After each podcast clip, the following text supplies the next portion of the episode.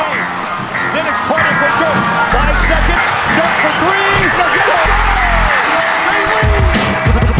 A zaj, nincs egyszer a végén, ha battog a spalding Minden nap élmény, blokkok és zsákok Na gyere megmutatom, ez NBA szerelem Keleten, nyugaton, robban a zaj Nincs egyszer a végén, ha battog a spalding Minden nap élmény, blokkok és zsákok Na gyere megmutatom, ez NBA szerelem Keleten, nyugaton Éj jó! Szép jó napot kívánok mindenkinek, ez itt a Rep City keleten-nyugaton podcast, én Rédai Gábor vagyok, és mint mindig most is itt van velem másik házigazdánk, Zukály Zoltán. Szia Zoli! Szia Gábor, sziasztok, örülök, hogy itt lehetek. Nagyon gyorsan elhadarnám nektek, hogy mi az a két kedvezményben részesültök, mert hallgatjátok a podcastet, az egyik, hogy a keleten-nyugaton pizzát kereshetitek a Nagyvárad tér mellett található pizza cum laude-ben, a másik, hogy névadó szponzorunknál a Rep City-nél, ha online 5000 forint fölött vásároltok, akkor a podcast promókóddal egy egy Jordan zoknira is szert tehettek, csak úgy pluszba ajándékként. Ez az, ahogy mi tudunk titeket támogatni, és ahogy ti minket, az pedig a patreon.com per keleten-nyugaton. Nagyon szépen köszönjük, hogy ennyien vagytok, akik töröttök a podcast jelenével és jövőjével, és még egyszer mondanám, bár már kaptunk kérdéseket, hogy jöhetnek a Patreon kérdések, mert hamarosan megnyitjuk a Patreon postaládát, úgyhogy aktivizáljátok magatokat, jön a playoff, biztos, hogy lesznek kérdések bőven keletről is és nyugatról is, mint ahogy természetesen közeleg a draft is, és en ennek az előszele számunkra, NBA geekek számára a March Madness is egy picit, pedig ez önmagában is egy hatalmas esemény. Itt a March Madness kezdetén szeretnénk beszélgetni egy picit az NBA top prospektjeiről, illetve hogy tudjuk-e őket figyelni, és hogyha igen, melyik csapatban a következő egy hónapban. Éppen ezért gondolom, hogy könnyű kitalálni, hogy Kovács Ádám lesz a mai vendégünk. Szia Ádi! Sziasztok, és köszöntöm én is a kedves hallgatókat! Szia, Ádám, én is üdvözöllek. Az elképzelés igazából az, hogy mivel kezdődik a March Madness, és mivel tavaly csináltunk egy olyan adást, amiben Ádám elmagyarázta nekünk, hogy ez pontosan mi is, ezért most nem erre térnénk ki, illetve nem is feltétlenül a March Madness nagy esélyeseire, vagy egyáltalán esélyeire, ugyanis ezt megtehetitek ti is, és mi is megtesszük, hogyha a Van Done podcast legutóbbi adását meghallgatjátok, ugyanis ott Ádám nagyon szépen végigvezette, hogy szerinte kik az esélyesek ebben az őrültek házában, amit sosem nem lehet előre jól megtippelni. Viszont mi mindenképpen szeretnénk külön kitérni a legjobb NBA prospektekre, hiszen ők azok, akikkel jövőre talán már a mi műsorunkban is állandóan találkozhattok, és hogyha egy nevet kell mondani, amit mindenki pontosan tud, és mindenki pontosan ismer, és nem kell elmagyarázni, mi fánterem, az nyilván Zion. Ádám, az első kérdésem feléd az lenne, hogy te úgy mentél el neki ennek az idénynek, hogy Zion a number one prospected, vagy ha nem, akkor mikor és miért miért vált azzá? Rögtön az első kérdésed nagyon összetett és fogós. Én megmondom teljesen őszintén, hogy én RJ Berettet magasabbra taksáltam, mint Zion Williamson-t. Bár szintén, akkor is... szintén zenész. És szintén, igen. Bár akkor is már úgy éreztem, hogy valószínűleg az egyetemen Zion Williamsonnak a fizikai paraméterei jobban ki fognak jönni, és talán még nagyobb monster lehet a, az egyetemisták között, mint ahogy majd a profik között lesz. De ilyen szintű dominálásra még én se számítottam, és tényleg akkora hype van Zion Williamson körül, hogy kicsit előre szaladva én nem tudom, hogy melyik GM lesz az, aki bevállalja azt, hogy, hogy nem őt választja ki egy per egyként, uh-huh. mert szerintem nagyon biztonságos pick lenne Zion Williamson-t kihúzni, mert hogyha történik vele később valami sérülés, akkor is nyugodtan takarózhat azzal a GM, hogy hát ha nem, nem történik meg az a tértsérülés, vagy, vagy nem tudom milyen sérülés, akkor, akkor bizony Zion Williamson egy korszakos zseni lehetett volna a ligában,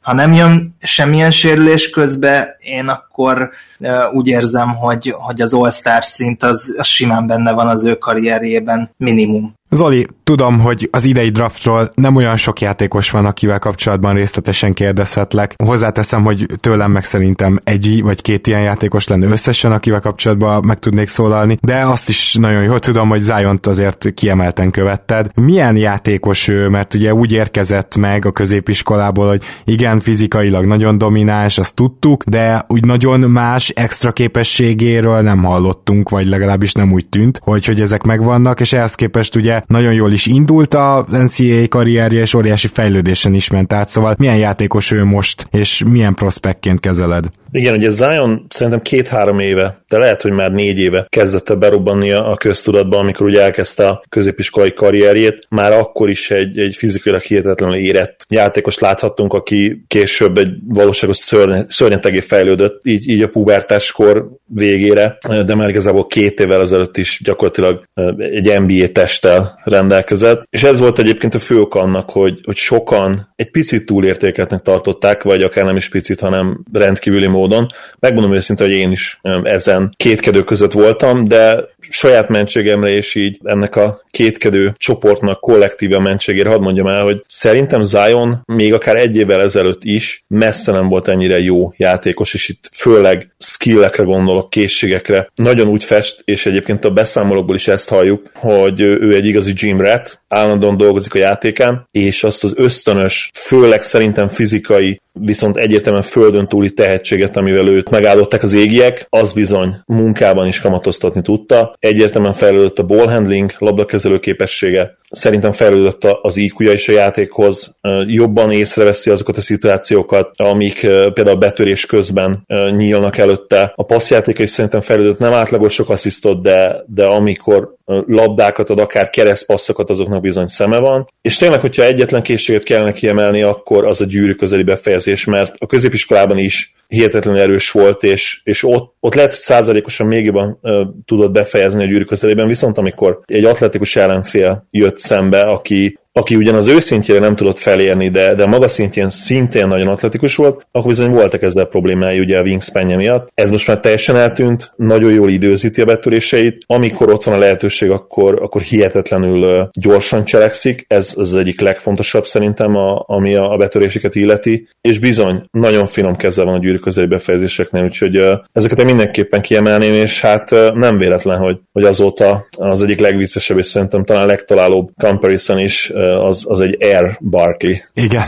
comparison. Tehát Én is tényleg, tényleg ezt látod. Így van, illetve egy shoutout Gibárszki Marci barátunknak, akinek ugye a Larry Johnson komp is eszébe jutott a minap, és azt gondolom, hogy ez is elég helytálló lehet, bár Larry-nél, nagymama Larry-nél ugye szerintem lényegesen jobb atléta, ami, amit azért hihetetlen kimondani, mert Larry Johnson is elit atléta volt, de amilyen atléta Zion, olyat lehet, hogy még nem láttunk az NBA történetében. Az egész Duke ugye ilyen hatalmas sztori volt Zionnal együtt, meg most csak itt a legjobb draft várományosok között is egy halom Duke játékosról fogunk beszélni, úgyhogy tényleg érdemes volt őket figyelni. Ádám, a kérdésem a következő. Zion onnan is egyértelműen kiemelkedett, illetve a fejlődést is végig láttad, hogy tényleg hónapról hónapra jobb?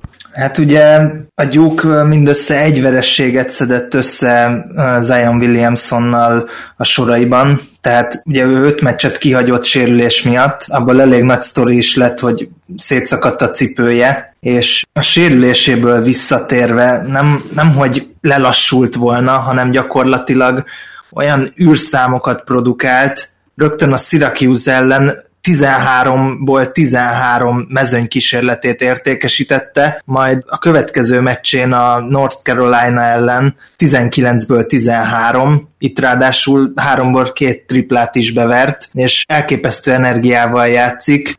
Én úgy, nekem úgy tűnik, hogy ő, ő teljesen megállíthatatlan. Én abszolút látom, hogy fejlődik, amit Zoli is említett, hogy mint hogyha jobban érezni a játékot, tehát a, a készségei, a passávokat jobban tudja lefogni, olyan stíleket csinál, hogy, hogy az embernek leesik az álla, illetve leindításból nem csak befejezőként tud jeleskedni, hanem a pattintott, szinte egész pályás pattintott átadásaiból is össze lehetne már vágni egy highlight videót, szóval nem tudom, hogy nála hol van a plafon. És amit meg ki kell emelni, az a védekezése. Tehát ott elsősorban én nem, nem számítottam ennyire jó és érett játékra. Az egyetemi szinten ugyan, de ott azt gondolom, hogy hogy kimagassan a legjobb védő idén. És uh, most azt nem mondom, hogy nem tudom, hogy van-e évvédője díj az NCAA-ben, de hogyha van, akkor nem lenne számomra meglepő, hogyha azt is meg kapná ő, és, és ezzel együtt természetesen az év játékosa is lenne. Ezzel egyetértesz, Ádám, egyébként, mert lehet, hogy neked van egy-két olyan, nem tudom, centerre rálátásod, aki csak védekezni tud, de azt nagyon, tehát a legjobb védő Zion Williamson?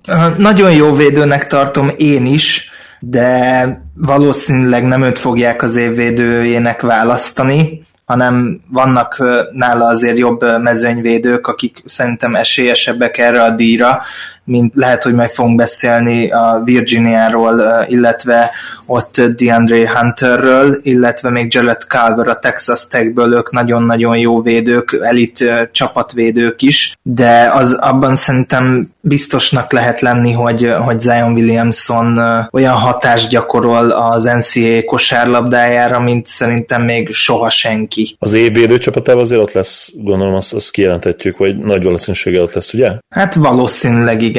Azt hiszem, hogy Zionnak a diadalmenetét azt most látjátok is azon keresztül, ahogy most beszélgetett Zoli meg Ádám, mert hogy itt gyakorlatilag nagyon ritka az szerintem, hogy már középiskolába sztárolnak valakit, aztán az egyetemen is sztár marad, sőt tovább nő, és még az NBA-ben is bejön ez az egész hype és az egész projection jóslat, hogy, hogy ő nagy játékos lesz, és ő ezen az úton halad. Ugye Wiggins jut eszembe legutóbb nála, igazából minden működött egészen az NBA-ig, aztán ott már annyira nem működtek a dolgok. Na de ha már gyúk, akkor elképzelhető, hogy a második helyen Berettet fogják kihúzni, mert azért most már egyre többen azt mondják, hogy nem, és uh, mindenképpen top 5 prospect, de, de egyáltalán biztos, hogy ott lesz mondjuk a második helyen. Neki mennyire problémás az, hogy Zion csapattársa, uh, hogy látod ezt Ádám? Lehet, hogy ez az, ami miatt nem tudta igazán megmutatni, hogy milyen játékos ő, vagy egyszerűen a statisztikák magukért beszélnek, nem olyan jó az a tripla, stb., és egyszerűen ő belőle nem feltétlenül lesz sztár. Én még mindig optimista vagyok Berettel kapcsolatban, de amit egyáltalán még álmaimban sem gondoltam volna, hogy nem Zion Williamson az a játékos kettőjük közül, aki inkább tolja magát előre, hanem én, én Beretnél érzem ezt, hogy sokszor felvállal olyan szituációkat, amiket bizony elerőlködik, míg előfordul olyan, hogy támadásban párszor nem játszák meg Williamson-t, és ő mégse kezd el hisztizni, hanem teljesen nyugodtan kivárja azt, mire akkor végre eljutatják hozzá a labdát, és akkor bizony zsinorban ötször be is fejezi azokat a helyzeteket, tehát elképesztően hatékony, Beretről ezt nem lehet elmondani, viszont még mindig olyan adottságai vannak RJ Beretnek, ami miatt azt gondolom, hogy ő egy biztos második, harmadik választás lehet az idei drafton. Nagyon szépek a betörései. A triplája még kell, hogy fejlődjön, de szép a dobó mozdulata, úgyhogy én nem féltem őt attól, hogy ne legyen egy átlagnál jobb jump shooter. Amit láttam, hogy, hogy a legtöbb mock draft őt most már harmadik helyre rakja, és ugye Morant az, aki, aki második. A kérdésem azt fejlődem, hogy szerinted Berett lehet dobóhátvéd az NBA-ben, sőt, az NBA-ben inkább az lesz, mert ugye most a, a Gyuknál, ha jól tudom, kis csatárt is játszik. Igen, a Gyuknál Kemred is a dobóhátvéd, és kis csatárt játszik Berett. Ami azért is izgalmas, mert mind a ketten 6 láb 7 incs magasak, tehát gyakorlatilag egy magas a két játékos, igaz, hogy Beretnek tudomásom szerint egy picit hosszabb a karja, meg úgy az egész ránézésre hosszabb az egész gyerek, de nem, nem vagyok ebben teljesen biztos. Viszont most ettől függetlenül Beretnek van egy olyan dimenziója is, hogyha jól tudom, hogy ő azért le tudja pattintani a labdát, akár hogy pick and roll-t is meg tud csinálni, tehát lehet, hogy az NBA-ben ő egy picit ilyen posztalan wing irányító lehet majd, nem? És akkor talán nem is számít, hogy kettes vagy hármas. Én is azt gondolom, hogy neki elsősorban kell a labda a kezébe, tehát őt nem lehet majd a sarokba beállítani, és akkor várni, hogy majd ő kapja a tiszta helyzetet, és onnan emeljen egy kecsen sútot. Neki kelleni fog a labda a kezébe, szerintem pick and roll jól fog tudni majd operálni. Kicsit engem ebből a szempontból Ben Simmonsra emlékeztet, hogy talán egy magasabb irányító, de ugye neki nyilván megvan a dobása Simmonshoz képest. Cserébe viszont azért olyan Vision az attól távol van, nem? Mint amit így van, így van, a Vision azért az, az messze van Simonszétól. Mielőtt beszéljünk egy kicsit Redishről, mert nyilván róla is fogunk, ugye, sőt, még szerintem lesz egy negyedik Duke játékos is, aki szóba kerül majd. Viszont beszéljünk egy kicsit John Morantról, akit hát nagyon sokan ilyen, ilyen mixnek gondolnak, kicsit ilyen Iversonos beütéssel is, illetve esetleg még, még nálánál jobb, ugye Iversonnál jobb playmakerek is előkerülnek, és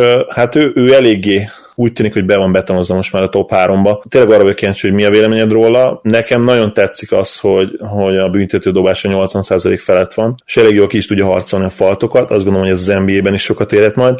A 33%-os college triplázás az nyilván nem annyira tetszik, de, de azon azért lehet fejleszteni bőven, és, és azt gondolom, hogy a labdakezésének is lenyűgöző. Tehát annyira virtuóz és, és annyira atletikus, hogy őt is egy, egy abszolút, én legalábbis egy high upside prospectként könyvelem el, és még az is lehet, hogy, hogy bizony RJ Beretnél is magasabbra raknám egy picivel a plafonnál, nem tudom, hogy ezzel egyetértesz esetleg. Uh, mielőtt Ádám válaszol, csak uh, visszakérdezek Zoli, hogy akit leírtál, az nagyon ilyen Diaron Fox-szerű prospekt, uh, és az egy jó prospekt. Uh, ezzel egyetértesz? Abszolút, és egyébként hozzá is hasonlítják, olvastam ilyen kompot, meg még D'Angelo Russell is felmerül, bár én, én azt annyira nem látom, mert Russellnél azért jóval, jóval, jóval jobb atléta. Hát igen, és sokkal gyorsabb. Barancsai Ádám, Jamarant. Hát ezt még nem hallottam, ezt a Foxos összehasonlítást.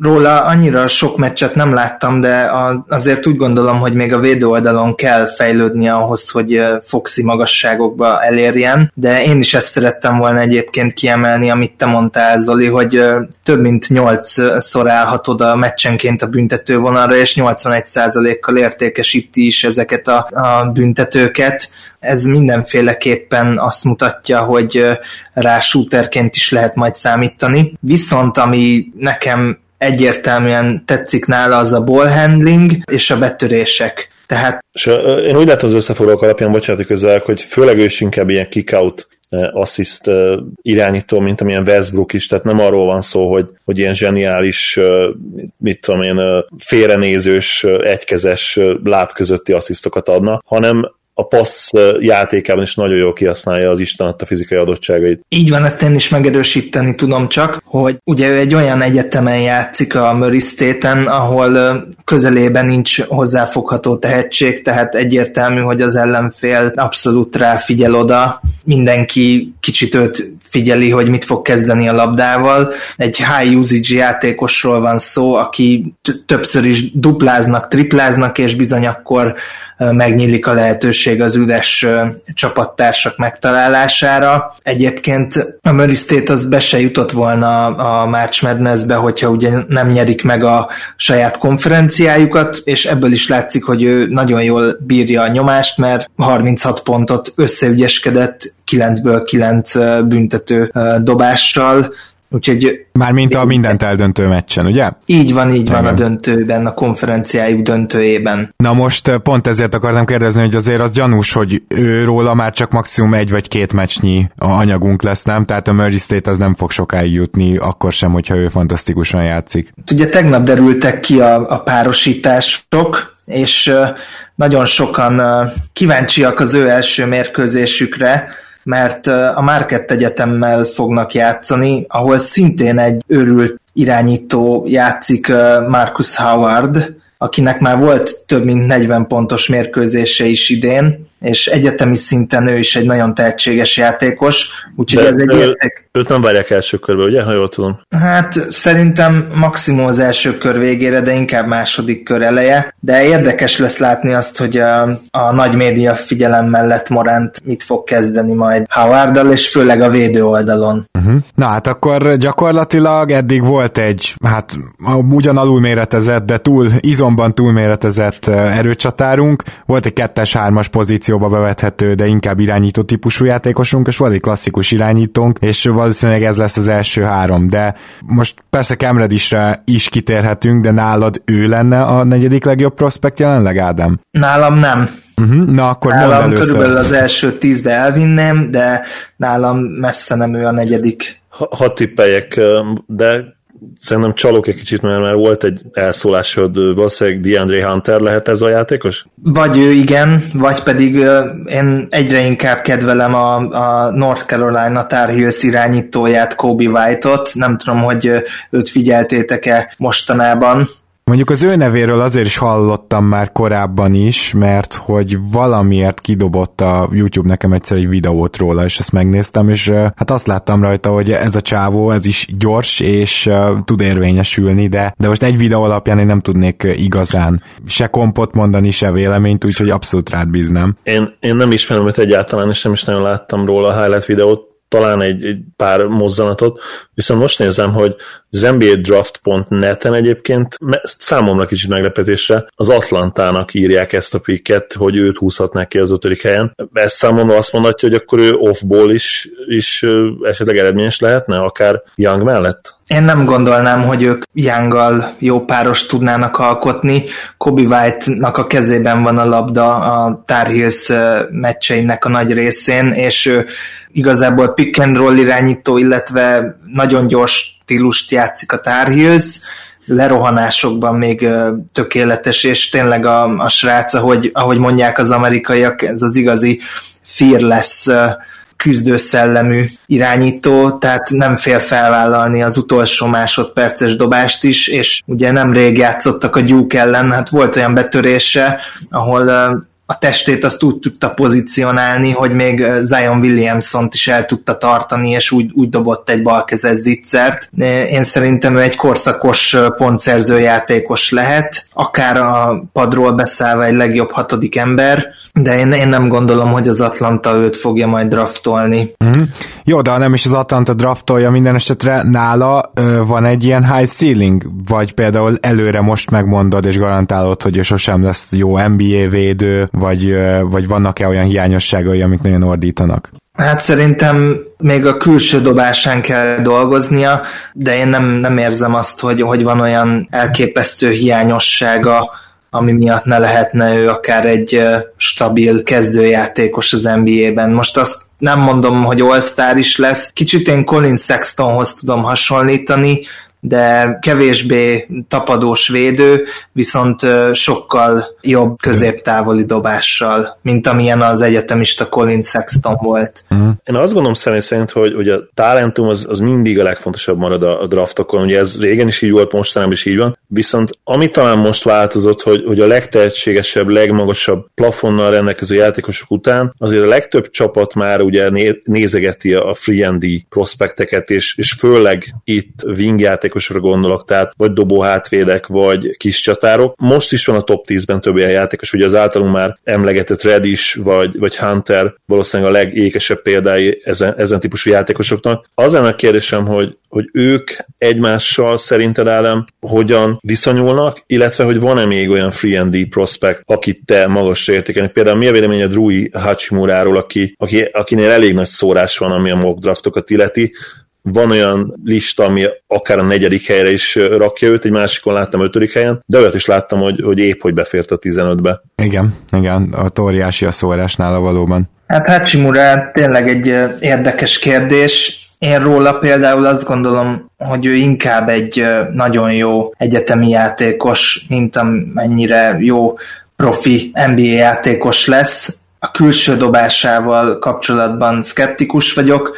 illetve nehéz az ő posztját is belőni, magasságra hármas, az egyetemen inkább négyes és ötöst játszatnak vele a palánk alatt, bár bedobál egy-egy hármast, de kicsi a minta, ahogy, ahogy Zoli szokta mondani. Úgyhogy nála tényleg nem véletlen az, hogy szórnak a mock draftok. Én azért fáznék tőle, hogyha az első tízben választanék GM-ként. Akkor te sokkal inkább választanád a Zoli által is emlegetett Huntert és Redist? Őket mindenképpen előbb választanám, illetve aki nekem még ilyen uh, 3D prospect, az Jared Carver a Texas Tech Egyetemről, akit egyértelműen én, én kihoznék, az biztos, hogy legalább a hetedik, nyolcadik helyen. Ha már az Atlantáról beszéltünk, én bizony kiválasztanám Jared Calvert Trae Young mellé, mert nem egy labdaigényes játékos, viszont elképesztő védő, és ha kell, akkor, akkor a betörései sem rosszak. A North Carolina-hoz szeretnék egy kicsit visszatérni, még ott Kobe White-nál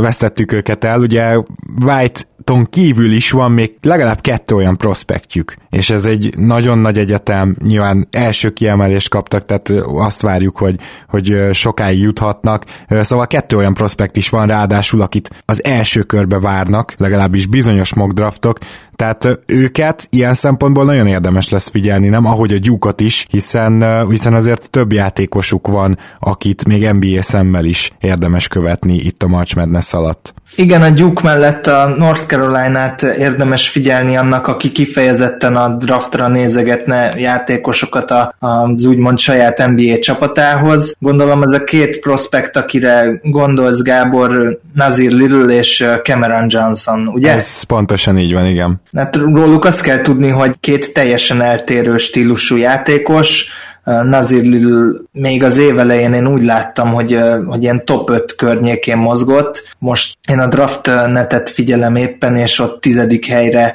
van ő behúzva, hát teljesen nyers játékos, nem igazán tudta még megmutatni azt, hogy mire képes még egyetemi szinten sem. Nem véletlenül jön ő a padról, mert egyszerűen olyan butaságokat tud csinálni a pályán, ami miatt néha rajta is tudnak elmenni meccsek. Cameron Johnson ehhez képest pedig egy vajkezű, viszonylag magas 6-8 magasságú játékos, aki én azt gondolom, hogyha megtanítják arra, hogy kicsit jobban éljen a mismatchekkel, akkor egy ilyen 15-20 pontos játékos lehet, főleg ebben a modern NBA-ben. És akkor hagyd kérdezzek még rá DeAndre Hunterre is. Ő ugye a Virginia State-en van, és ő neki is elképzelhető, hogy több meccsét figyelhetjük még? Igen, DeAndre Hunter tavaly megsérült, ugye azért is kapott ki a csapata a Virginia első kiemeltként egy 16. kiemeltől az NCAA Madness történetében először, de idén visszatért, és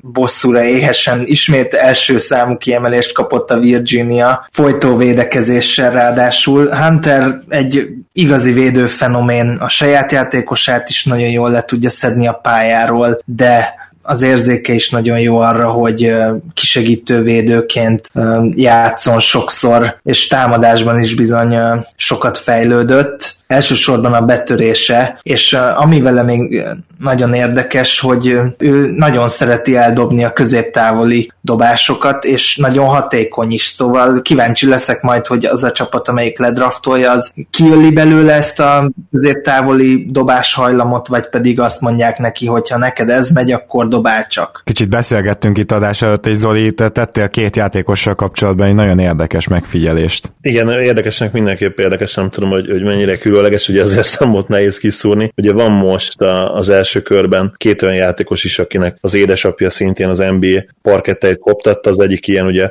Bol-Bol, akit, aki sajnálatosan megsérült, tehát azt hiszem, hogy idén már nem látjuk, sőt, hát ugye akkor már egyáltalán nem láthatjuk őt az NCA-ben. Őt, hát egyesek lotteribe is rakták korábban, de most már azért inkább olyan 20. hely környékére. Nagyon érdekes prospekt egyébként nyilván, tehát hogy ha nem is pont az apuja karfesztávolságát elérő, de, de így is monster wingspan rendelkezik, és bedobja a triplát, ami hát nagyon-nagyon fontos ugye a mai NBA-ben, és most már lehet, hogy csapatok lassan elkezdenek konkrétan stretch five keresni, ugye, akár az egyetemről kijöve is, és ő egy ilyen prospekt lehet, úgyhogy emiatt is érdemes őt majd követni jövőre. Másik pedig ugye Kevin Porter, aki egy dobó hátvéd kis csatár kombó az egyetemen, és bizony az apja az hasonlóan állítólag egy, egy kifejezetten harcos játékos, aki bizony hát készségben sem rossz azért, de, de nem tudom, hogy meg tudsz ebben erősíteni. Egyébként nagyon érdekes, hogy a, hogy a büntetőzése az borzasztó, tehát én ott tényleg nem tudom mi a helyzet, de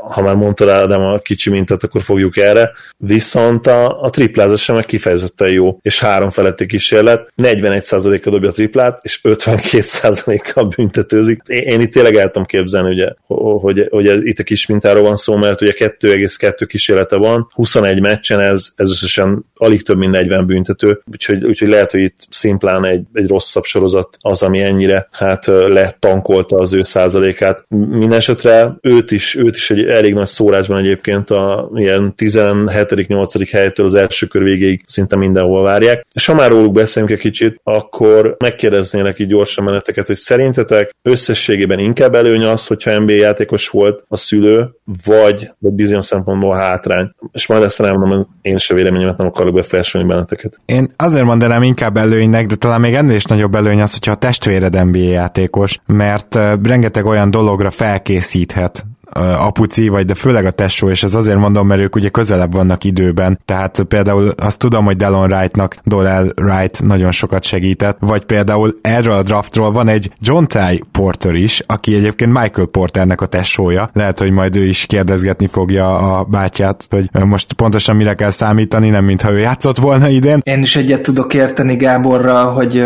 előny az, hogyha valakinek vagy az idősebb testvére, vagy az édesapja NBA játékos lett volna, és itt nem a protekcióra gondolok, hanem egyszerűen arra, hogy, hogy nyilván ugye így öröklődnek a, a gének, és emellett pedig mentálisan is jobban fel tudja készíteni a fiát, vagy az öccsét az, aki tudja már, hogy, hogy micsoda grindon kell itt keresztül menni, úgyhogy abszolút én, én azt gondolom, hogy, hogy igen, és akkor már kíváncsi lennék a te véleményedre is, Zoli. Én is azt gondolom, sőt, tovább megyek, ha, ha lennének olyan statisztikáink, hogy ugye, ugye van egy olyan statisztika, hogyha 7 láb felett vagy, tehát 213 centi felett és amerikai vagy, akkor valami nagyon magas százalékod, százalékos esélyed van arra, hogy vagy arra, hogy egy NBA játékos voltál, vagy arra, hogy leszel. Talán valami 23 százalék, vagy Atya valami ég.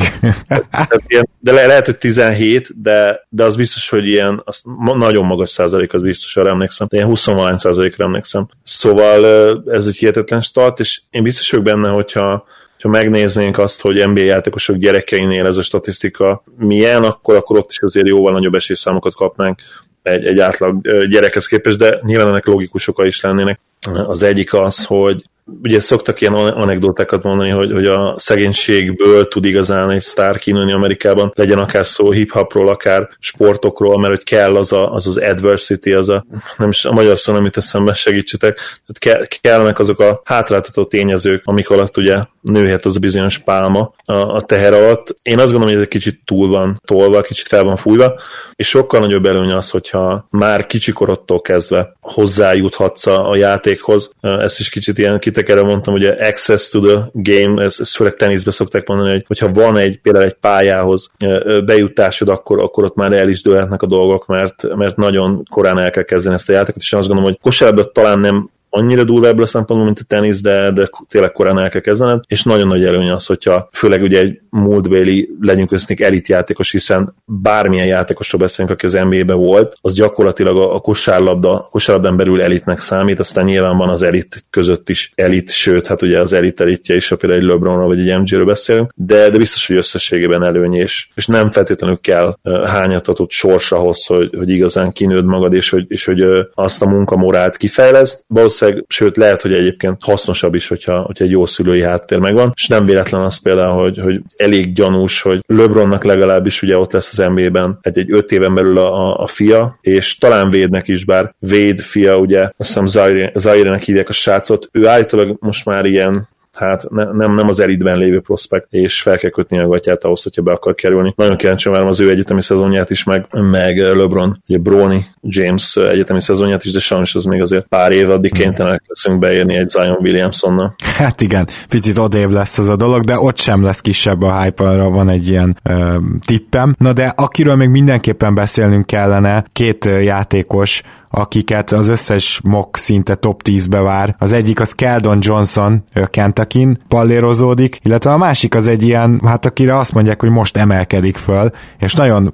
gondba vagyok a nevével, egy K betű és egy Z betű van az elején, tehát KZ Okpala, ő a Stanfordon van, és Ádám segítségül hívnálak. Mit kell tudni Keldon Johnsonról, és miért emelkedik egyre följebb Casey Okpalának a uh, értéke? Tehát Keldon Johnson-t olyan szempontból tartom egy érdekes prospektnek, hogy ha valaki kedveli az olyan stílusú játékosokat, akik nem ismernek elveszett labdát, és ugyanúgy tudnak pörögni a, a támadó, mind a védő oldalon, akkor azok abszolút meg fogják szeretni Keldon Johnson-t. Igazából ő mindenben nagyon jó, jobb az átlagnál, de olyan nagyon kiemelkedőnek semmiben sem tudnám mondani. Tehát jó atléta, jól passzol, jól védekezik, de olyan elit skillje nincsen. Norman Powell? Hát körülbelül igen, igen. Ez egy nagyon jó összehasonlítás szerintem. Ez az.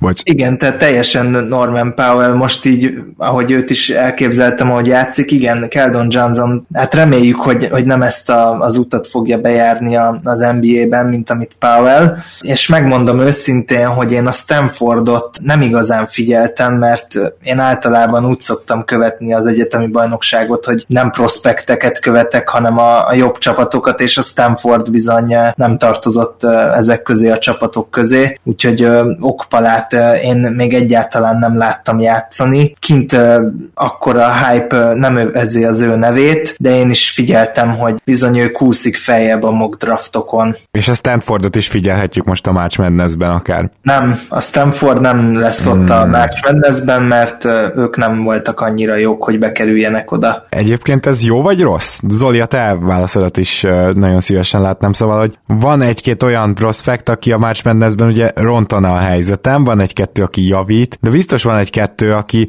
volt az elég, elég jónak tűnt, jó nem jutottak be a March Madness-be, de akkor jó lesz ez, mert a többiekről mondjuk valamilyen negatív dolog kiderült, szóval, hogy melyik a jobb, ha ott vagy a March madness vagy ha nem vagy ott? Hát azért szerintem mindenképpen jobb, ha ott vagy, főleg, ha, ha elit prospekt vagy, mert az elit prospekteket kivéve nyilván, hogyha európaiak, hát illetve időnként még akkor is, azért a March Madness-ben kell, hogy lássunk, és a scoutok fejével gondolkodva ők kell, hogy lássák őket, viszont talán egy, egy, egy alacsonyabbra várt, de akár mondjuk biztos elsőkörös játékosnak lehet, hogy nem, nem akkora probléma ez, főleg, hogyha esetleg nem egy tökéletes csapatszerkezetbe játszik, számára tökéletes csapatszerkezetbe, nem feltétlenül olyan az a csapat, ami, ami ki tudja hozni belőle a legjobbat, mert nyilván ilyen is van. Neki gondolom nem, nem akkora probléma. Ha már így a, én felhoztam ugye természetesen az európai játékosokat, Ádám, hadd kérdezzek meg, meg egy, és nyilván persze előtte reagál majd Gábor kérdésére, de utána majd kérlek reagálj kicsit arra, hogy, hogy mi a helyzet azzal a Szekó Dambájával, akit, akit bizony nagyon sokáig és itt nagyon sokáig alatt azt értem, hogy körülbelül az elmúlt egy évben, de mondjuk nem mostantól, hanem mondjuk egy két-három hónappal ezelőttől, hát bizony szinte mindenki a top 7-be, top 8-ba vár, de, de nagyon sokan a top 5-be is. És hát ő lecsúszott, nem úgy teljesít idén, ahogy, ahogy valószínűleg ő is elvárta saját magától, ennek ellenére továbbra is szerintem egy high ceiling prospect, és hogy nem szomorú egy kicsit, hogy, hogy az idei draftnak ő talán az egyetlen valamire való európai prospektje, ugye tavaly nagyon el voltunk kényeztetve Lukával. Én személy szerint nagyon szívesen látnék minden évben olyan prospekteket, akiknek európaiként a top 5-re lehet esélye, és azt is várnám, hogy azért ez most már sűrűbben megtörténjen, de hát azért nem, nem így van gyakorlatban még mindig nincs ez így. Igen, akkor most először válaszolnék Zoli a te felvetésedre, hogy bizony annak ellenére, hogy, hogy nyilván én elsősorban a, az NCAA-t követem, és nem a, az európai, mondjuk Euróligát, én is szomorúnak találom, hogy most nincsen, vagy legalábbis úgy tűnik jelenleg, hogy nincs olyan elit európai prospekt, de én ennek az ötvezetét szeretném látni, hogy, hogy bizony elit európai prospektek menjenek ki amerikai egyetemre, egyetemre, és mint például szerintem erre a legjobb példa Lauri Markanen, aki egy elég szép évet tolt le az Arizona Egyetemen, és utána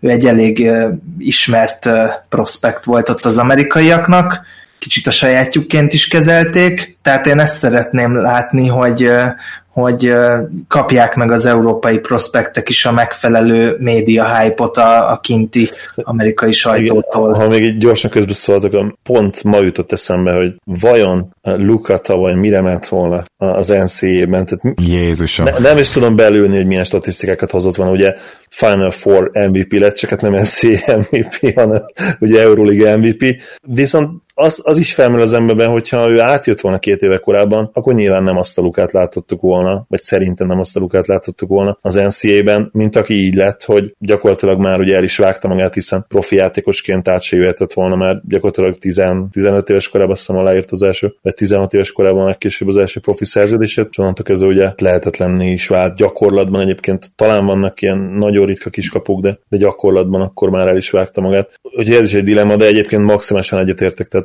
én is annyira megnéznék egy, egy elit európai prospektet, már mondjuk 10-18 évesen akár, de ugye sokszor már 17 évesen is bemutatkozhatnak, ha úgy esik ki a, úgy jön ki a szülinapjuk, szóval hihetetlen élmény lenne, de hát nem valószínű, mert aki annyira jó, az, az nyilván már korábban profi szerződés kap Európában. Igen, valószínűleg ennek az az oka. És akkor még egy válaszsal tartozol, Ádám, hogy szerinted March Madness, vagy nem March Madness, mi a jobb egy prospektnek? Igen, én ezt a kérdést ezt ketté bontanám, ugye szó volt itt arról, hogy a, a scoutok megítélése az hogy alakul ilyenkor. Én szerintem az elit prospektek megítélésén nem tud annyit rontani a Madness, meg nem is tud annyit javítani, de van, hogy előtérbe kerülhetnek olyan játékosok is, mint például tavaly Dante Di Vincenzo tudta magát nagyon szépen felépíteni egy nagyon jó kis March Madness hatos győzelmi szériával, és ugye bebizonyította azt a, a legnagyobb színpadon, ugye a nemzeti döntőben, hogy mire képes. Tehát ő, ő nagyon szépen felépítette magát, de, de hogy a másik szegmensét is kicsit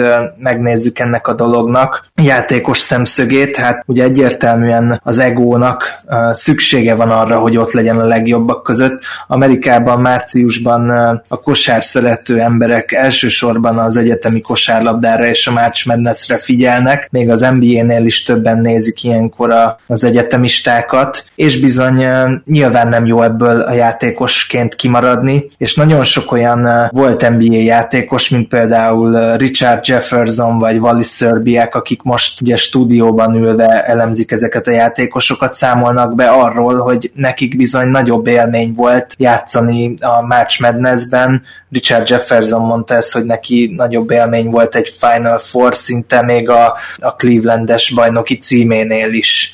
Tehát nekik ez mindenképpen meghatározó, és egész életükben emlékeznek arra a felhajtásra. Ja, hát igen, és ez az a felhajtás, ami most előttünk áll. A March Madness, és most próbáltunk nektek, kedves hallgatók, pár olyan nevet felvillantani, akit külön is érdemes követni, hogyha NBA szemmel is nézitek ezt a sorozatot. Ádám, nagyon-nagyon szépen köszönöm, hogy itt voltál, és hát teljesen kétségbe lennénk esve, hogyha nem lettél volna, úgyhogy ezért mindenképpen a, szerintem a hallgatók nevében is hálásak lehetünk neked.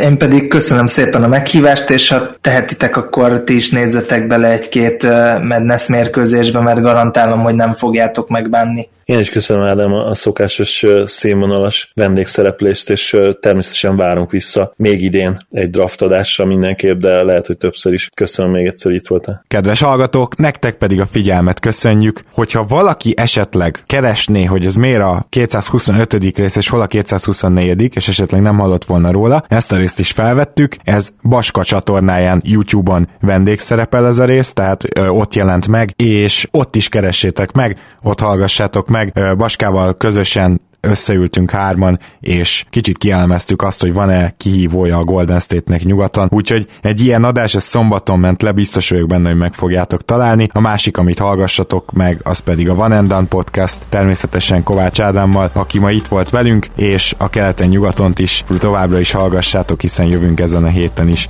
Minden jót, sziasztok! Sziasztok, köszönjük a figyelmet!